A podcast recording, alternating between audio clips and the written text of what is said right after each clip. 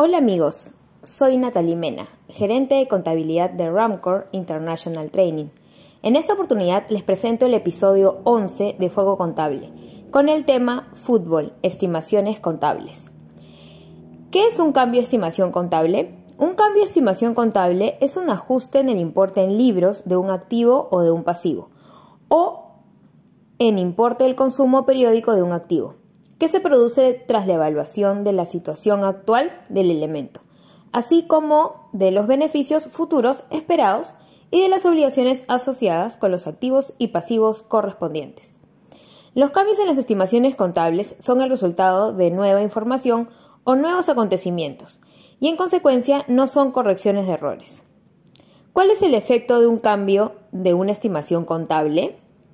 El efecto es prospectivo, en algunos casos afecta el ejercicio y en otros el ejercicio y ejercicios siguientes. ¿Qué estimaciones se realizan en un club de fútbol? Por ejemplo, el Club Barcelona realiza las siguientes estimaciones.